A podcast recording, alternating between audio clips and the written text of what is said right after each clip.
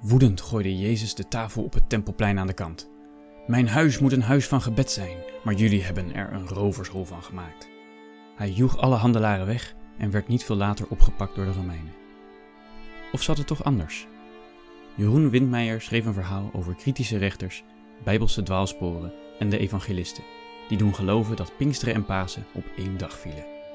Welkom bij Historische Verhalen, de podcast. Het is voor mij een uh, groot plezier om uh, dit te kunnen spreken hier vandaan. De toestand werd onhoudbaar en de noodzakelijkheid werd ingezien politioneel in te grijpen. Ik verzoek u te geloven dat het niet anders kon. Hoe donker en moeilijk de tijden ook zijn, te blijven vertrouwen.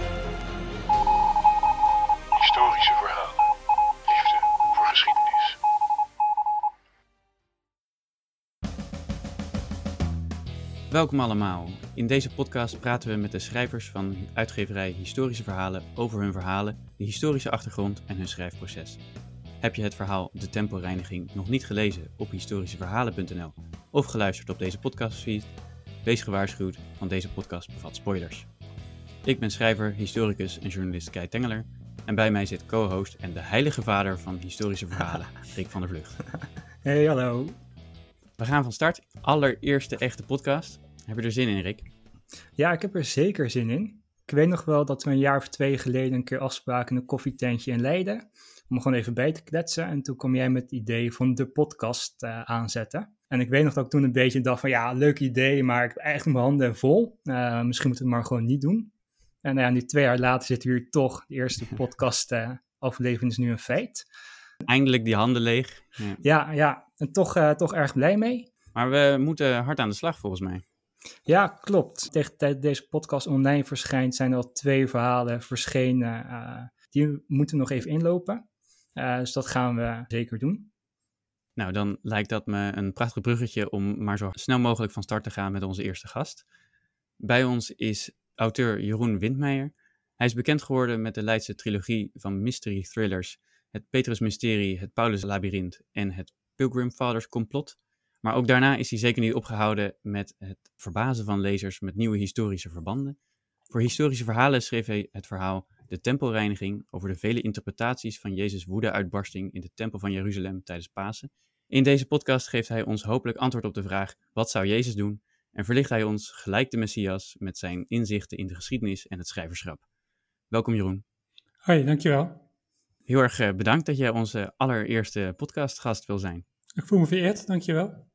Ik sprak mijn uh, zwager afgelopen weekend en die heeft uh, op het Visser gezeten. Die heeft ook bij jou in de klas gezeten.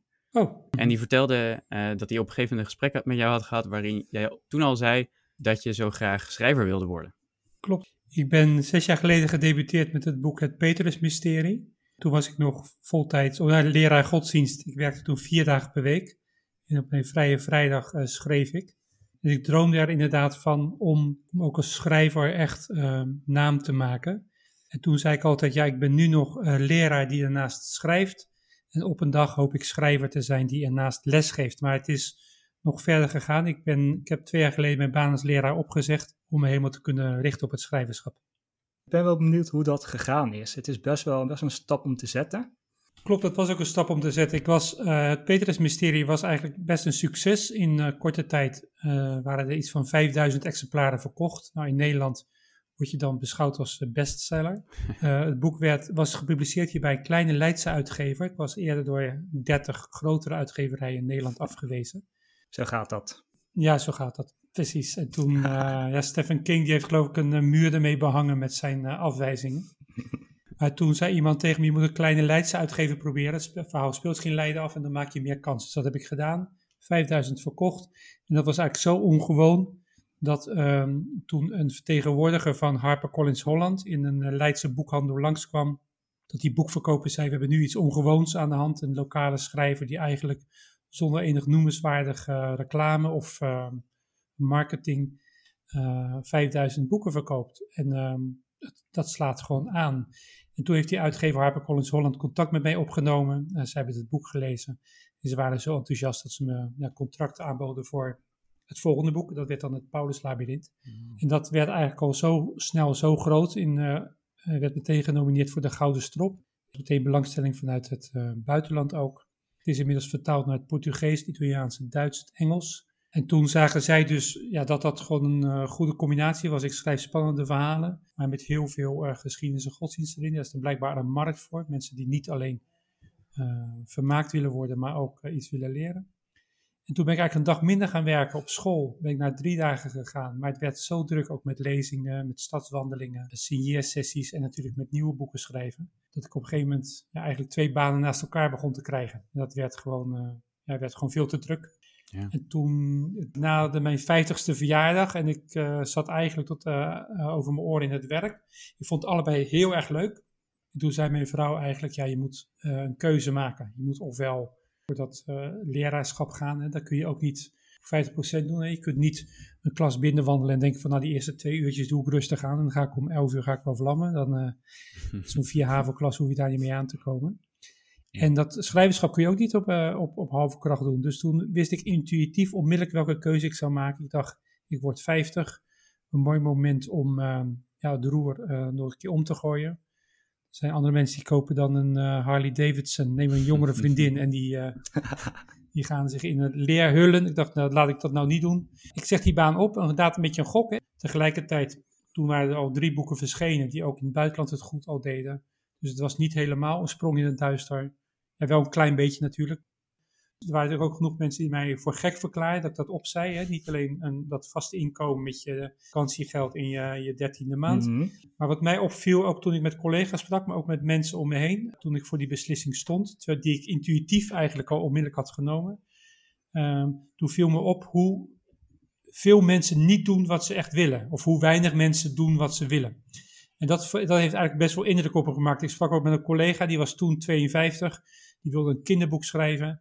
En hij had al helemaal plannen voor over 15 jaar, als hij 67 was, om dat dan ter hand te gaan nemen. Ja. En daar schrok ik ook een beetje van. Ik dacht, ja, je weet niet eens of je het redt, hè? of je 67 wordt. Dat, daar gaan we natuurlijk vanuit, maar we weten het niet. En waarom zou je het niet nu doen? Hè, ik snap ook wel dat niet iedereen zijn baan kan opzeggen om heel de dag te gaan dansen of eh, piano spelen of te gaan eh, boetseren. Werkt dat nou eenmaal niet. Maar je zou op zijn minst kunnen kijken of je niet een dag eh, minder zou kunnen werken om misschien iets wat je heel graag wil doen, om dat eh, zo uit te bouwen. En zelfs als het daarbij blijft, als je, ik, als al, had ik één, twee dagen per week gewoon kunnen schrijven en het was daarmee gebleven, dan zou ik waarschijnlijk ook perfect tevreden zijn geweest. Want het schrijven zelf geeft me heel veel voldo- voldoening. Sowieso heb je natuurlijk maar een handjevol Nederlandse auteurs die kunnen leven van hun schrijfwerk. En dus het is nou, echt bijzonder dat dat lukt. En ik heb mij ergens gelezen dat je uh, zo'n 2000 woorden per dag schrijft. Klopt, En dat je vier tot vijf maanden doet over een eerste versie en zes maanden over het herschrijven. klopt. Nou, en dan schrijf je een boek per jaar. Mhm. Nou ja, ik als uitgever ga even een sommetje maken in mijn hoofd. Nou, als auteur krijg je vaak 10% auteursvergoeding. Dat is een uurtje of twee per boek. Nou ja, als je een beetje leuk jaarsalaris wil overhouden, dan moet je zo 18.000 boeken per jaar verkopen. En dan zit je op modaal. Stel ik zo'n 2 euro bruto per boek krijg, dan moet ik eigenlijk zo'n 20.000 boeken verkopen. Dan heb ik zo'n 40.000 euro bruto en dan heb ik 15.000 euro netto. Zo'n 2000 euro per maand hou ik over. Nou, dat is voor mij, eh, nou, daar kan ik gewoon mee doen wat ik wil doen. Ik heb geen grote materiële eisen. Mhm. Dus daarmee kan ik, kan ik rondkomen. Maar ik geef ook schrijfcursussen bij het LAK. Dat is een eh, cursuscentrum aan de Universiteit Leiden verbonden. Ik doe stadswandelingen, ik hou lezingen, dus ik, ik snabbel nog wat bij eh, in de marge. Maar mijn hoofdinkomsten zijn inderdaad wel, wel het boek. Dus eh, veer- 40.000 eh, exemplaren voor de Dan Brown van de Lage Landen, zoals je wel genoemd wordt. Ja. Is dat iets wat inderdaad eh, toen is ontstaan met eh, HarperCollins? Of is de, de marketing daar rond- rondom al eerder begonnen? Nee, HarperCollins heeft me zo net in de markt gezet. Hè. Ik dacht natuurlijk, we hebben een on- onbekende leraar godsdienst. En als ze hem nu Dan Brown noemen, of de Dan Brown van de Lage Landen, dan weten mensen in ieder geval in welke hoek ze het moeten zoeken. Maar mensen denken, oh Dan Brown, daar hou, daar hou ik wel van. Dat ze dat dan oppakken en denken van, hé, hey, dat is wel het soort boeken wat ik leuk vind. Ehm, of niet. Dat ze denken, nou, Dan Brown hou ik niet van, dus daar moet ik vandaan blijven. Dus dat heeft me echt eh, ontzettend geholpen. Ik heb wel tegen mijn uitgever gezegd bij het laatste twee boeken, zeker ook bij het laatste boek, heb gezegd, laten die dat nu maar een beetje loslaten. Ik vind het een eervolle vergelijking, want ik, vind, ik, ik ben bewonderaar van Dan Brown. Goed doorvrochte boeken, super spannend, snel, goed geschreven, vind ik. Maar ik dacht ook, weet je, net als, als een jonge voetballer het fijn vindt om eh, met Marco van Basten of Johan Cruijff te worden vergeleken.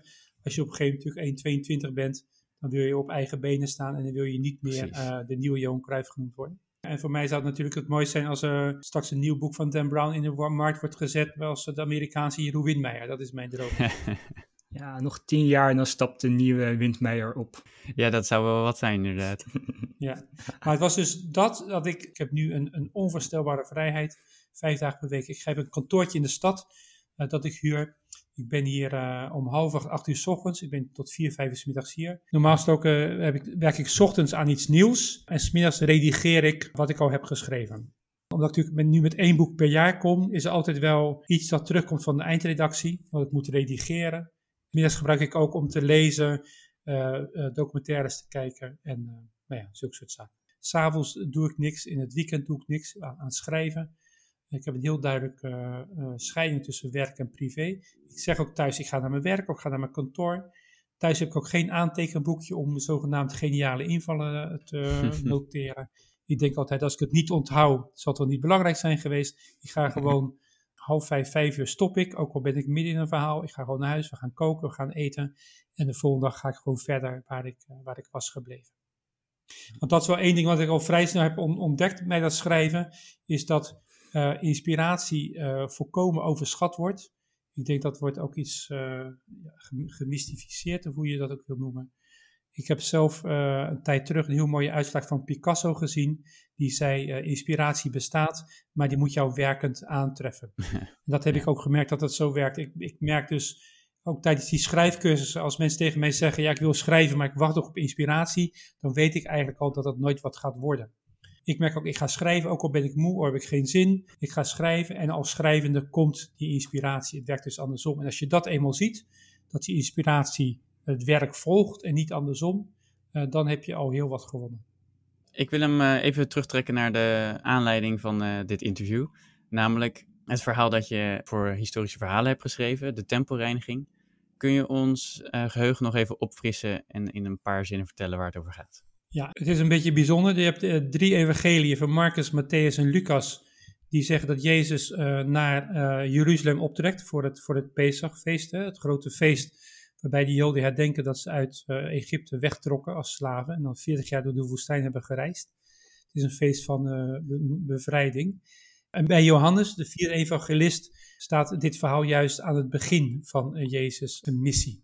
Dus hij komt daar op dat tempelplein, hij ziet dat daar wordt gehandeld, dat daar wordt, geld gewisseld, er wordt daar uh. Ja, hij zegt, dit, dit, is, dit, dit is niet goed, dit is het huis van mijn vader, dit is het huis van God. En jullie hebben er een soort uh, ja, handelshuis van gemaakt. Hij zegt een, een rovershol. Uh, dat gaat helemaal in tegen hoe, het is bedoeld. En hij, dat wil de Bijbel ons geloven, hij gooit tafels omver, hij verdrijft mensen van het tempelplein en wil zo zijn punt eigenlijk maken. Dus dat is al een beetje bijzonder. Dat de een uh, het aan het begin van zijn missie plaatst en de ander uh, aan het einde. Dat hij ook zegt dat dit is eigenlijk de aanleiding van zijn einde. We hebben hier uh, vier evangelisten die allemaal een andere versie hebben, maar ze zijn allemaal kanon in de Bijbel. Ja. Waar komt het idee vandaan om dit als basis voor je verhaal te gebruiken? Nou, ik vond dit dus al grappig dat, dat, dat er één aan het begin het plaatst en de ander aan het einde. Daar zie je dus al in dat daar, dat er dus iets niet klopt. Als gelovige mensen worden gewezen op die uh, discrepanties in de Bijbel, zeggen mensen altijd ja, het zijn ooggetuigen verslagen. En als je mensen vraagt, om, uh, die hebben een ongeluk gezien, als je ze vraagt wat heb je gezien, krijg je ook vier verschillende verhalen. En dat, en dat zal allemaal wel. Maar deze verhalen lopen zo uiteen dat je die eigenlijk niet meer met elkaar overeen kunt brengen. En dat vind ik dus wonderlijk. Maar dit vond ik gewoon een mooi uh, verhaal. Ook omdat het rond Pasen gepubliceerd zou worden, dacht ik dan is dit een mooie, een mooie gelegenheid. Het rare aan het verhaal is dat voor Pesach moesten mensen een, een, een dier aanbieden aan de tempel uh, om geofferd te worden. Veel mensen kwamen van heinde verre, vanuit Griekenland, vanuit Italië, vanuit Egypte kwamen ze naar die tempel toe. En je kunt je voorstellen dat je niet vanuit Rome of vanuit Athene een, een lammetje aan een, aan een touw uh, meeneemt of, of een paar duiven in een kooitje, maar dat je die daar ter plekke koopt. Dat is natuurlijk wel zo, uh, wel zo handig. Verder mochten alleen in shekels betaald worden. Hè. De, de, Joodse munt, waar ook geen afbeeldingen van, van mensen op stonden of van dieren. Dus die moesten daar gewisseld worden. Je kon daar niet met drachmes betalen of met Griekse munt of met Egyptische munt. Was dat ook de reden dat er geen personen of dieren op stonden? Ja, omdat je geen mensen dieren mag afbeelden volgens de Joodse wet. Dus dat was volkomen uh, volgens de richtlijnen van de Bijbel wat de mensen daar deden. Jezus en zijn familie moeten dat ook hebben gedaan. Die moeten ook dieren hebben gekocht. Die moeten ook geld hebben gewisseld als ze andere, of andere valuta uh, beschikten. Dus het optreden zelf is al heel erg raar. Omdat wat die mensen daar deden was juist in overeenstemming met de, met de Bijbelse voorschriften. Wat ook raar is, is dat Tempelplein was heel erg groot het is misschien wat te vergelijken met, met twee voetbalvelden naast elkaar. En dan, als je dan één man voorstelt die tafels omgooit, moet je je voorstellen dat, dat je bij, bij de cornervlag staat van twee uh, voetbalvelden. En dat, dat, dat, dat daar duizenden mensen rondlopen en dat één iemand een paar tafels omgooit en met een zweep om zich heen begint te slaan, volgens sommigen. Ja, dat zal niet heel veel indruk maken. Dat, nou, ik denk dat het een heel, hele hoop indruk maakt, maar niet de goede.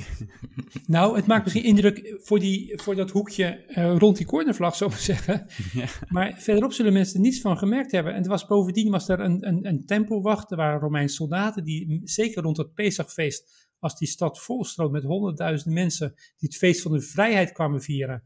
Dus ze waren extra bang dat dat het moment was dat ze misschien tegen de Romeinen in opstand zouden komen.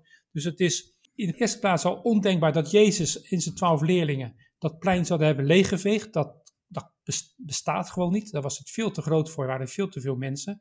Uh, die Romeinse tempelwacht, die tempelwacht en de Romeinse soldaten zouden al lang hebben ingegrepen. Dus het is een heel gek verhaal. Mensen deden daar wat ze moesten doen volgens de Bijbel.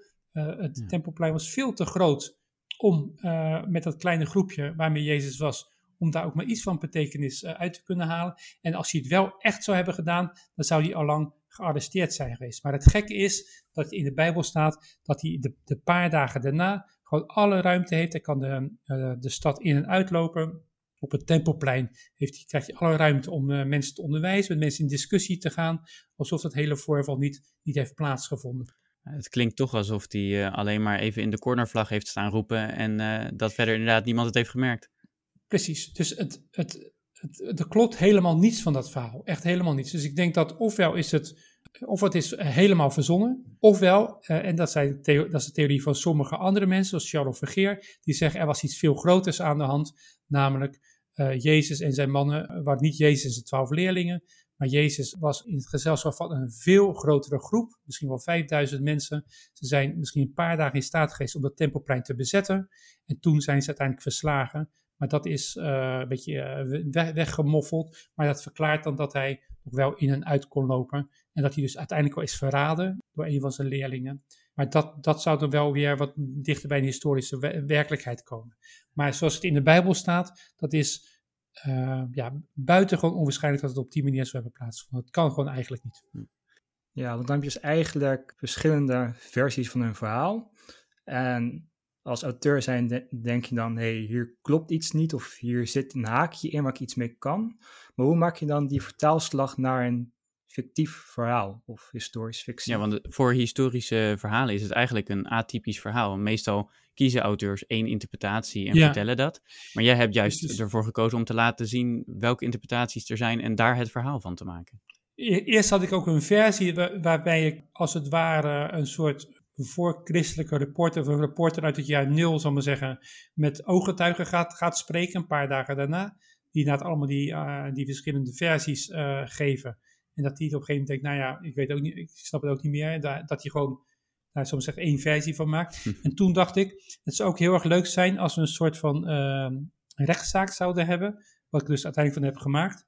Waarbij zogenaamd de vier evangelisten ter verantwoording worden geroepen om hun versie van het verhaal toe te lichten. Nou, dat is natuurlijk volkomen fictief. We hebben geen idee wie die evangelies hebben geschreven. Die namen zijn pas in de, pas in de of derde eeuw aan het evangelie aangehangen. Ze weten niet of ze echt Marcus of Matthäus hebben geheten. Ze weten eigenlijk nauwelijks of niet echt goed waar ze zijn geschreven, wel ongeveer wanneer. Dus toen dacht ik, dat is echt een leuke setting. Dan heb ik een rechter. Ik heb die vier evangelisten die om de beurt naar voren worden geroepen. En die hun versie van het verhaal mo moeten vertellen. Waarbij dan uh, zo duidelijk wordt dat dat, ja, dat dat allemaal zo van elkaar afwijkt, dat, dat, dat eentje gelijk kan hebben, of dat ze allemaal eh, deels of helemaal ongelijk hebben. En dan verzucht die rechter ook naar, weet je, dit is zo'n chaotisch verhaal. Eh, ik denk niet dat we ons er al te druk over hoeven te maken, want dit, dit is iets wat vanzelf verdwijnt. Ja. Dat is natuurlijk dan een knipoog naar eh, het feit dat dat verhaal 2000 jaar later nog wordt verteld. Ja, je, je kunt het je haast niet voorstellen als je ze zo naast elkaar hebt liggen, dat dat inderdaad in stand blijft. Maar voor deze personages is het wel heel erg van belang welke interpretatie zij aanhangen en dat dat de juiste interpretatie is. Ik heb het gevoel dat dat ook in je andere boeken wel een rol speelt van mensen die het heel belangrijk vinden dat een bepaalde versie van het verhaal in stand blijft. Ja, en dat is eigenlijk wat een beetje het thema van mijn boeken is. Dat het gaat eigenlijk altijd om de, de kracht van verhalen. En dan is eigenlijk het idee dat niet belangrijk is of iets echt gebeurd is. Iemand heeft wel eens gezegd, een theoloog, eh, het is niet waar gebeurd, maar het is toch waar. Dat wil zeggen, er kan een, een, bepaalde waarheid in een verhaal zitten, die je door middel van een, een, een verhaal vertelt, en waarbij dus minder belangrijk is of dat verhaal echt op die manier heeft plaatsgevonden. Uh, ik lees heel graag in het Nieuwe Testament, ik ben niet gelovig, en ik vind die verhalen van Jezus ook echt heel erg mooi. Ik lees die echt heel erg graag. En als zou vandaag wordt bewezen dat Jezus niet heeft bestaan, dan maakt dat voor mij niet uit. Ik vind die, blijf die verhalen mooi vinden. Ik vergelijk het met wel eens met dat ik naar een film kan kijken en aan het eind van de film nou, echt met tranen in mijn ogen kan zitten. Terwijl ik weet dat het acteurs zijn die een tekst uit hun hoofd hebben geleerd. Uh, die scène is misschien 40 keer overgegaan. Er zitten mensen van het geluid, licht, cameramensen omheen, een regisseur. En toch zit ik te, te, huilen. Ik had zelfs twee weken geleden keek ik een film, uh, Machines, nee, The Mitchells Against Machines. Daarin speelt een vader-dochter relatie een belangrijke rol. Ik heb zelf een dochter van 14. En dan zie ik ook met tranen in mijn ogen, terwijl het een tekenfilm is. Dus blijkbaar maakt het niet zoveel uit of het nou echt gebeurd is of niet. Blijkbaar wordt er geappelleerd aan iets wat je herkent, wat je uit je eigen leven herkent en wat iets zegt over het leven zoals jij dat ziet of wat jou een bepaalde les eh, meegeeft. Je kunt met een liedje hebben, omdat iemand dan zingt over iets wat jij ook hebt meegemaakt of wat jou, gewoon wat je raakt. Hoe belangrijk is die kracht van het verhaal ten opzichte van de waarheid als je het hebt over historische fictie? Want je hebt auteurs die meer van de school zijn van het moet zo waar mogelijk zijn, het moet eigenlijk zo gebeurd kunnen zijn. En je hebt schrijvers die zeggen nee, daar kan ik best wel losser mee omgaan. Nou, wat ik leuk vind is dat ik doe heel veel onderzoek altijd. Ik doe altijd vijf, zes maanden onderzoek voordat ik ga schrijven. Dus dan heb ik een, vrij solide basis. En wat ik dan doe, bijvoorbeeld bij het Petrus-mysterie, dan ontdek je al vrij snel dat Petrus nooit in Rome is geweest. Daar is nul historisch bewijs voor. En toch geloven katholieken dat de Sint-Pieter op zijn graf is gebouwd. Nou, dat is volkomen 100% legende is dat. en blijkbaar, mensen willen dan niet dat, dat, dat feiten een goed verhaal verstoren, zal ik maar zeggen. Ze willen gewoon daarin kunnen blijven geloven. En dat heb je als mensen, zoals je mensen confronteert met, met feiten, dan kunnen ze aan zo'n geloof vasthouden. Dus blijkbaar zijn feiten niet belangrijk uh, voor dat geloof. Wat ik dus belangrijk vind, daarom wil ik ook graag verschillende versies laten zien. Of dat de waarheid een beetje in het midden ligt, of dat het niet zo belangrijk is dat iets echt is gebeurd. Als mensen verhalen wel letterlijk gaan nemen, dan kunnen mensen heel gevaarlijk worden, denk ik. Want dan kunnen mensen zeggen, zo is het, zo is het gegaan. En als jij mijn interpretatie niet, niet deelt, en dan zwaait er wat voor je. Of met godsdienstige mensen kan het zelfs zijn, en dan moet, uh, en dan moet je dood. Dan als jij, dan, jij moet mijn manier van geloven volgen, mijn interpretatie volgen, anders is er geen plek voor jou op deze wereld. Die, die uiterlijkheid van die verhalen, die zijn, die zijn vaak mooi. Hè? De, de verloren zoon is een mooi verhaal. Of Roodkapje is een mooi verhaal. Maar bij Roodkapje ga je ook niet in die, in die Duitse bossen zoeken om te zien of je nog uh, iets van een Roodkapje kunt vinden. En zolang je dat niet hebt gevonden, kun je zeggen: ja, dat, dat roodkapje vind ik een gek verhaal. Uh, voor mij heeft ze nooit bestaan. Nee, dat maakt ook niet uit of ze bestaan heeft of niet. Maar als je gewoon kunt zeggen: uh, dit is het verhaal en we kunnen daar verschillende manieren naar kijken, dan kun je elkaar ook uh, ontmoeten. En in die soort mm. common ground, waarbij je van interpretatie kunt verschillen. Is dat dan ook een aanpak die aansluit in, dus in de historische fictie? Op het moment dat je zegt van daar mag je ook best een feitje een beetje verdraaien, omdat het voor het verhaal beter uitkomt? Nou, dat, dat is dan inderdaad wel een keuze. Ik denk dat. Um, kijk, als mensen mijn boek lezen, dan, dan, dan, moeten ze beseffen dat ze het rijk van de fictie betreden. er zitten natuurlijk heel wat dingen in die, die, wel echt, die wel echt zijn. Maar het best is om ervan uit te gaan dat wat ik schrijf, dat dat een verhaal is, dat het niet waar is. Hè? Daar vind ik het soms een beetje grappig. In het Pauluslabyrinth heb ik een heel eh, ondergronds labyrinth verzonnen aan tunnels onder de stad. En als ik dan een mailtje krijg van mensen die vragen of ze die tunnels kunnen bezoeken, dan moet zeggen, ja, die, uh, die bestaan niet. Of voor uh, het Pilgrim Fathers complot eh, verzon ik een document dat zogenaamd was gevonden hier in het Leids archief. En als zich dan daar mensen melden uh, om dat document in te zien. En dat die archivaris moet zeggen, ja, dat heeft mij verzonnen, dat, dat document bestaat natuurlijk. ja, maar het staat in het boek. Ja, natuurlijk staat het in het boek. En dat vind ik dan grappig als er in Vrij Nederland wordt gezegd, het is een mooi boek, Pilgrim Fathers complot. Maar het extra leuke is dat het gebaseerd is op een echt document dat is gevonden.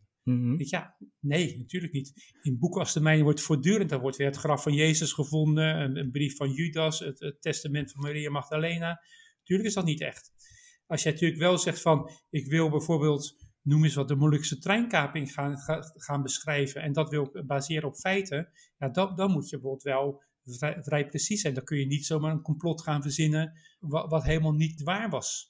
Ja, ik ben dan toch wel benieuwd. In je boeken wijk je best wel een beetje af van de, nou ja, de, de ouderwetse, traditionele Bijbelvertellingen. Ja. Nou, je poneert wel alternatieve visies op de Bijbel. Heb je dan wel eens een boze pastoor aan de telefoon of een mailtje van iemand die zegt van wat je nu hebt geschreven, dat, dat gaat te ver? Nee, en dat verbaast me eigenlijk ook. Want in mijn allereerste boek ben ik zelfs naar mijn directeur gegaan. Heb ik gevraagd, moet ik onder een pseudoniem schrijven misschien? Hè? Ik ben natuurlijk hier leraar godsdienst. Mhm. En hij begon te lachen en zei waarom? Dan staat er ook zo'n foto van jou in het Leids Dagblad met eh, Pietje Puk heeft een boek geschreven. Denkt, hè, maar dat is toch Jeroen, weet je wel? Kijk, het verschil beetje tussen Dan Brown en mij is ook van, ik, ik schop tegen heilige huisjes, maar ze hoeven niet om van mij, weet je? Ik heb daar re- respect voor. Daar heb ik ook gelustlezingen gehouden in, in kerken. Er zijn bijbelstudiegroepen die mijn boeken gebruiken voor hun bijbelstudieavonden. Zijn er mensen die, die niet gelovig zijn en die er toch denken van, hé, wat, wat grappig, ik pak die bijbel weer eens op om eens te kijken hoe dat ook weer zat. Maar ik heb nog nooit eh, van iemand een eh, brief of een mailtje geschreven dat, die, eh, dat ze boos of beledigd waren. Wel eens van ouders van mentorleerlingen die hier uit Katwijk kwamen of Rijnsburg, gelovige mensen.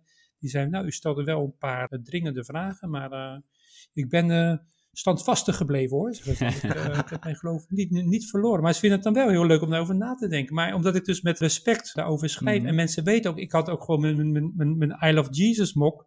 eh, waar ik koffie uit dronk. Ik had, ik had zulke t-shirts aan met, met, met Jezus op. Dat is echt genoeg. Ja, dus me- en mensen wisten dat ik dat niet deed om te ridiculiseren, maar dat ik Mhm. gewoon een heel grote fascinatie voor Jezus heb. En dat dat een oprechte, oprechte belangstelling is. Ja, het is toch fijn dat de mensen in werkelijkheid iets minder agressief zijn dan de fictieve personages in je boek. Ja, Dat is toch een eh, goed teken. eh. dat is een goed teken, ja. Nou, het mogen wel duidelijk zijn eigenlijk dat je een fascinatie hebt voor Jezus en voor de Bijbel. Waar komt die vandaan? Ja, ik was eigenlijk altijd al een beetje een, een, een kind dat, dat godsdienst heel erg leuk en interessant vond. En toen ik zo 14, 15, 16 was, toen nam ik zo wat afstand van de katholieke kerk, waar ik in was opgegroeid. Ik heb me ook laten uitschrijven. Ik was heel erg bezig met yoga en met meditatie. Dat vond ik super interessant. En toen in mijn studententijd, in mijn tweede studiejaar, toen raakte ik eigenlijk plots bekeerd tot het christendom. Van het ene op het andere moment was ik gelovig geworden. Dat was echt een soort ja, go- godservaring. Echt een klassieke bekering was dat. Ik, ik was aan het fietsen in een bos. Het was in januari, schitterende winterse dag. Het was fris, maar heel zonnig.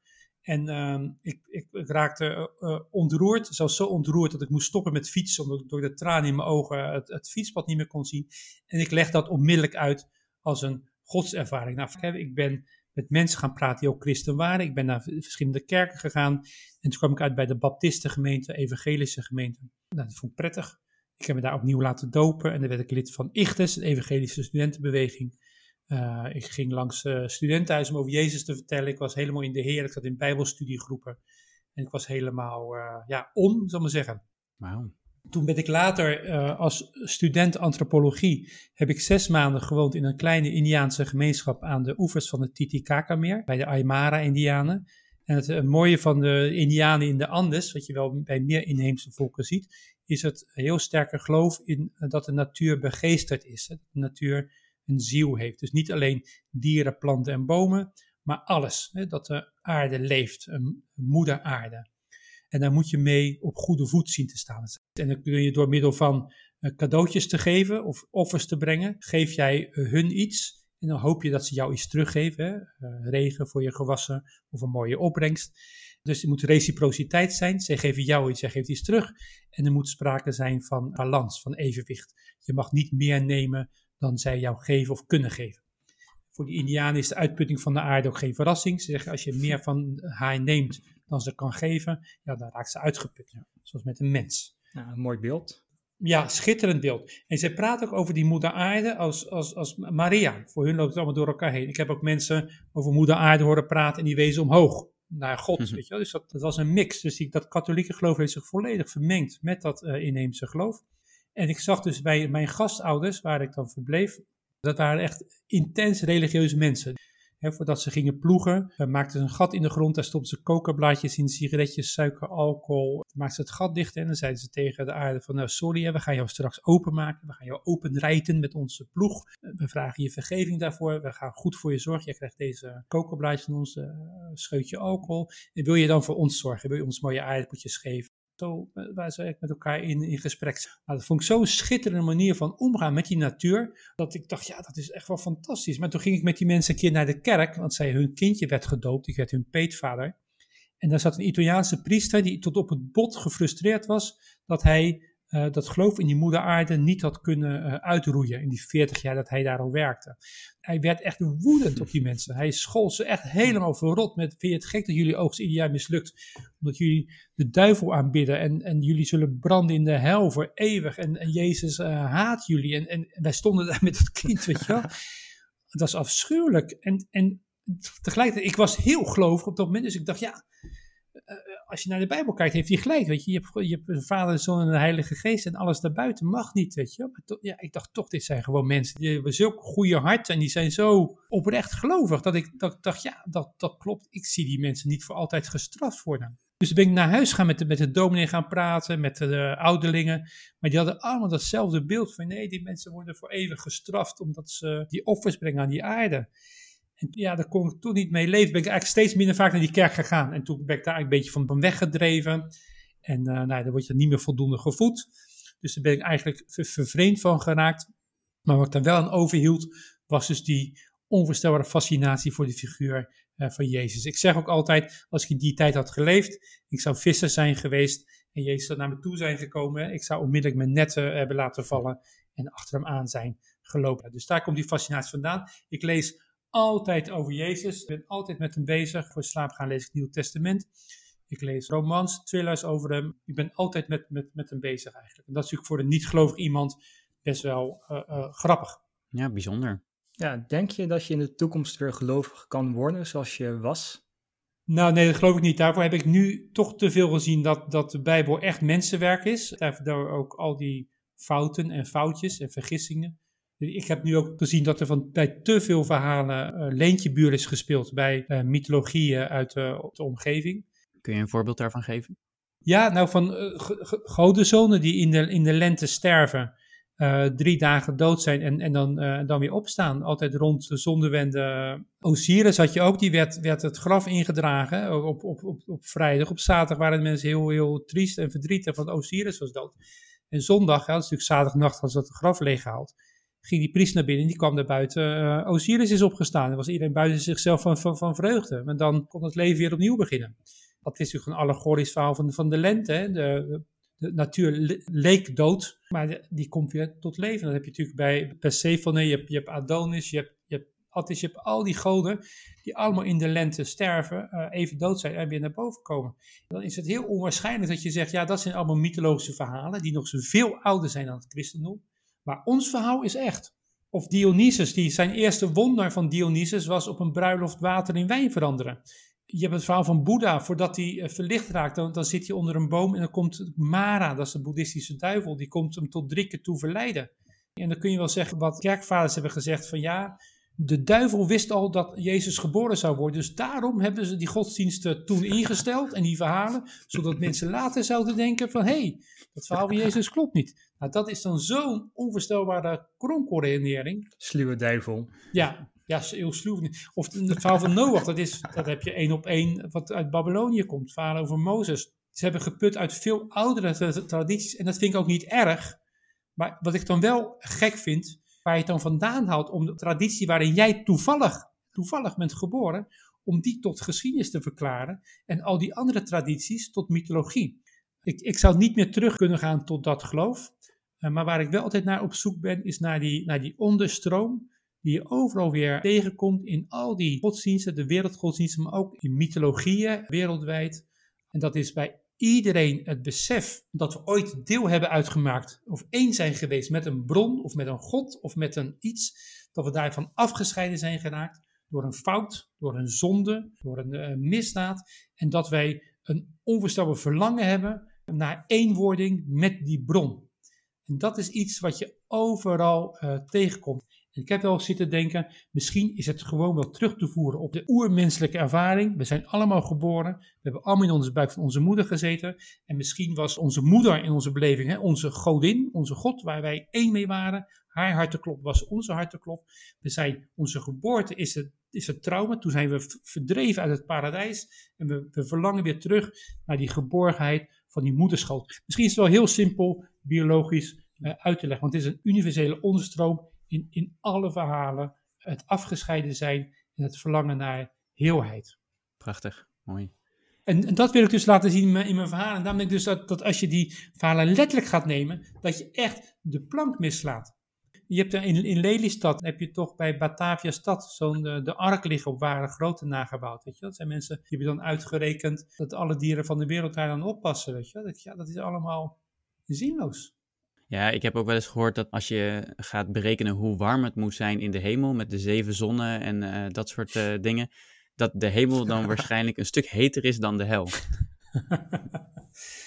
ja, maar ook dat je dat, dat de zonvloed, dat die de hoogste berg zou hebben overstroomd. Weet je, dan, dan heb je het over de Himalaya van 10 kilometer. Op 10 kilometer hoogte vriest iedereen dood aan boord. En, en, je, en je stikt omdat er geen zuurstof is. Weet je? Dus dat, of dat Jezus ten hemel is gevaren. Ik bedoel, als hij, als hij echt fysiek omhoog is gegaan, ja, binnen een paar kilometer is hij uh, dood, Jezus. En dan nog, of hij cirkelt rondjes om de aarde of zo, of hij verbrandt in de, in de atmosfeer. Dus dat, blijkbaar is dat niet op die manier gebeurd. Ja, toch een dubieus boek. Uh, een dubieus boek, ja. Ik wilde je, jou eerst nog even in de watten te leggen en onze favoriete zinnen met jou te delen uit het verhaal. Uh, Rick, wil jij beginnen? Ja, tuurlijk. Het was een lastige keuze. Een paar opties. Ik ben nu nog aan het twijfelen welke ik ga kiezen. Maar ik ga gewoon voor het bovenste. En de zin is: Het was ook een heel bijzonder man. En het gaat over Jezus. Er wordt een verhaal opgehouden, dat is lekker als een mandje. Zo komt het niet echt uit. En dan zegt hij maar: Ja, het was ook gewoon een bijzondere man. Ja, mooi. Ik heb eerst getwijfeld over ook een, een beetje een ironische zin, eh, namelijk de allerlaatste. Als het een beetje meezit, zijn we voor het eten klaar. Uh, spreekt de rechter nadat hij heeft gehoord dat de volgende zaak uh, die voor hem ligt, de zaak van Paulus is, die je net ook al in het uh, gesprek noemde. maar ik ben uiteindelijk was ik toch wel erg gecharmeerd van de subtiele manier waarop je de evangelisten met hun symbolen hebt mm. geassocieerd. Want ja. je hebt de vier evangelisten, die staan voor bepaalde symbolen. En je hebt voor elke evangelist een stukje uiterlijk genomen die doet denken aan dat symbool. Dus van Marcus, die met zijn woeste kapsel iets weg had van een leeuw. Mm-hmm. Lucas, een kleine gedrongen man met een gespierde nek van een os. Matthäus, een man minstens zo oud als de anderen met een engelachtige uitstraling.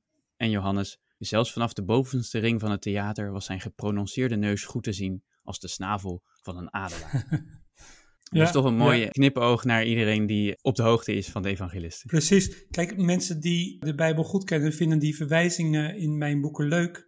Mensen die de Bijbel niet goed kennen, of die die, die verwijzingen niet opvallen, stoort het niet. Ik heb bijvoorbeeld in het Petrus-mysterie, zit mijn hoofdpersoon uh, Peter de Haan in een kast opgesloten, waar hij op het punt staat uh, ontdekt te worden. En uh, er komt bij hem een, een gebed naar boven uit een psalm, wat hij voor zichzelf opzegt. En mensen die dat kennen, weten dat dat de, psalm is van David op het moment dat hij zich in een, in een grot verbergt, waarin David op het punt staat ontdekt te worden. Dus dat is, dat is een één op één parallel. Dus dat zijn dan dingen die ik dan leuk vind om erin te stoppen. En die mensen die de Bijbel lezen heel erg waarderen. En die de Bijbel niet, niet kennen, uh, niet stoort. Ja, het is wel leuk om dat soort uh, easter eggs in je, in je boeken te verwerken. Ja, en daar zit het echt vol van. Ja, ook alle namen hebben ook bijna altijd betekenis. Natuurlijk Peter Daan, Petrus, de, haan die de rietbank kraait. Voor het katholieke deel uh, Judith, Judith Geref. Het voor, natuurlijk voor het Joodse deel van het verhaal. Geref betekent dolk of mes. Hè. Judas Iscariot betekent de man met het mes. Zijn verloofde heet Ve Spezamor, dat is een uh, Tsjechisch iemand. Maar Ve, dat is uh, Latijn voor geloof. Spes is hoop, amor is liefde. Dus ze heet eigenlijk Geloof, Hoop, Liefde, maar dan heb ik de spelling een beetje aangepast. En zo is er voor iedere naam zit er wel een betekenis in bijvoorbeeld. Leuk. Je boek Het Eva-complex is net uit, volgens mij. Ja, het Eva-complex is uh, vorige maand uitgekomen. Dat heb ik samengeschreven met Jacob Slavenburg. Het biedt een nieuwe kijk op het scheppingsverhaal in Genesis. Je hebt eigenlijk twee scheppingsverhalen. De ene waarin de man en vrouw uh, tegelijkertijd worden geschapen en ook gelijkwaardig zijn aan elkaar. En het tweede verhaal waarin Eva als helper van Adam wordt geschapen en eigenlijk ondergeschikt is aan hem. De kerk heeft zich natuurlijk op dat tweede verhaal geconcentreerd. Wij zoomen in op dat eerste verhaal. Volgens mij gaan we een beetje afsluiten, maar ik ben toch nog wel heel erg benieuwd hoe die samenwerking gaat. Hoe schrijf je een boek met, met z'n tweeën? We hebben een heel duidelijke uh, arbeidsverdeling. Jacob die is nu, ik denk dat hij 78 is, hij heeft zo'n 40 boeken op zijn naam. Uh, hij weet ontzettend veel van het vroeg christendom, gnostiek, mythologie. Uh, en we zijn het er over eens dat hij daar veel meer van af weet dan ik. Mm -hmm. We zijn het ook over eens dat ik een betere schrijver ben dan hij. dus we hebben het eigenlijk zo gedaan dat de synopsis is van hem en ik heb het boek geschreven. Dus ieder hoofdstuk heb ik aan hem voorgelegd. En hij kon dan zeggen van nou, we missen dit nog of dat kan er wel uit. Of als ik aan het schrijven was, kon ik aan hem vragen: Goh, uh, kun je mij in twee, drie pagina's iets vertellen over ISIS en de verspreiding van haar cultus uh, in Europa? En dan kreeg ik diezelfde of de volgende dag een uh, mailtje van hem met een mooie bijlage met twee, drie pagina's. Ik dat weer in een, in een gesprek gieten. Dus ik heb het 100% geschreven, maar de kennis komt eigenlijk voor het grootste deel van hem. Ja, zonder mij zou het boek er niet zijn en zonder hem zou het boek er niet zijn. Dus, het is, dus de royalties, alles is ook 50-50. Weet je al wat het uh, volgende werk is waar je aan, uh, aan gaat zitten? Vorig jaar verscheen van Jacob en mij samen het ISIS-geheim. En nu zijn we bezig aan het derde boek over Maria Magdalena. Mogelijk partner van uh, Jezus, wie zal het zeggen. Daarnaast ben ik zelf bezig met deel 3 van mijn Latijns-Amerika-trilogie. De offers Bolivia, de Genesis sleutel Peru. En nu ben ik bezig met een boek over Paaseiland, waar ik nog steeds hoop heen te kunnen reizen. Ik had er vorig jaar heen gewild, maar dat kon niet door corona. Heel erg bedankt voor dit gesprek. Ja, leuk, vond het leuk. Mochten luisteraars nou alles van je volgende verhalen nog willen weten, waar kunnen ze je volgen? Nou, op Facebook heb ik een uh, auteurspagina. Ik vind het ook altijd leuk om mail te krijgen, gewoon via info.jeroenwindmeijer.nl. Ik beantwoord mailtjes eigenlijk ook altijd. Stuur alsjeblieft geen manuscripten van 500 pagina's op met de vraag of ik het even wil lezen. dat, daar ben ik mee gestopt. Maar verder, uh, ik vind het altijd leuk om met mensen in, uh, in gesprek te, te, treden. Zeker in deze tijd, nu de winkelbezoeken en dergelijke er niet in zitten. Vergeet ook ons niet te volgen op Twitter, Facebook en Instagram. Uh, hebben we nog iets te promoten? altijd. De eerstvolgende podcast gaat over het verhaal hoe ik een slaaf werd van Sandrine van der Velde. Dat verhaal speelt zich af in het China van de 7e eeuw. En het gaat over de liefde die een moeder kan voelen voor haar kind. En waarbij allemaal ellende en oorlog op de achtergrond speelt. Dat is een veelbelovend verhaal. Het is vooral een verhaal waar je aan het einde het gevoel hebt, ik wil meer. Ja, zo hoort het. Misschien komt er meer, wie weet. Wie weet, wie weet. Volgens mij zijn we er dan. Ja, bedankt en tot de volgende keer. Tot ziens.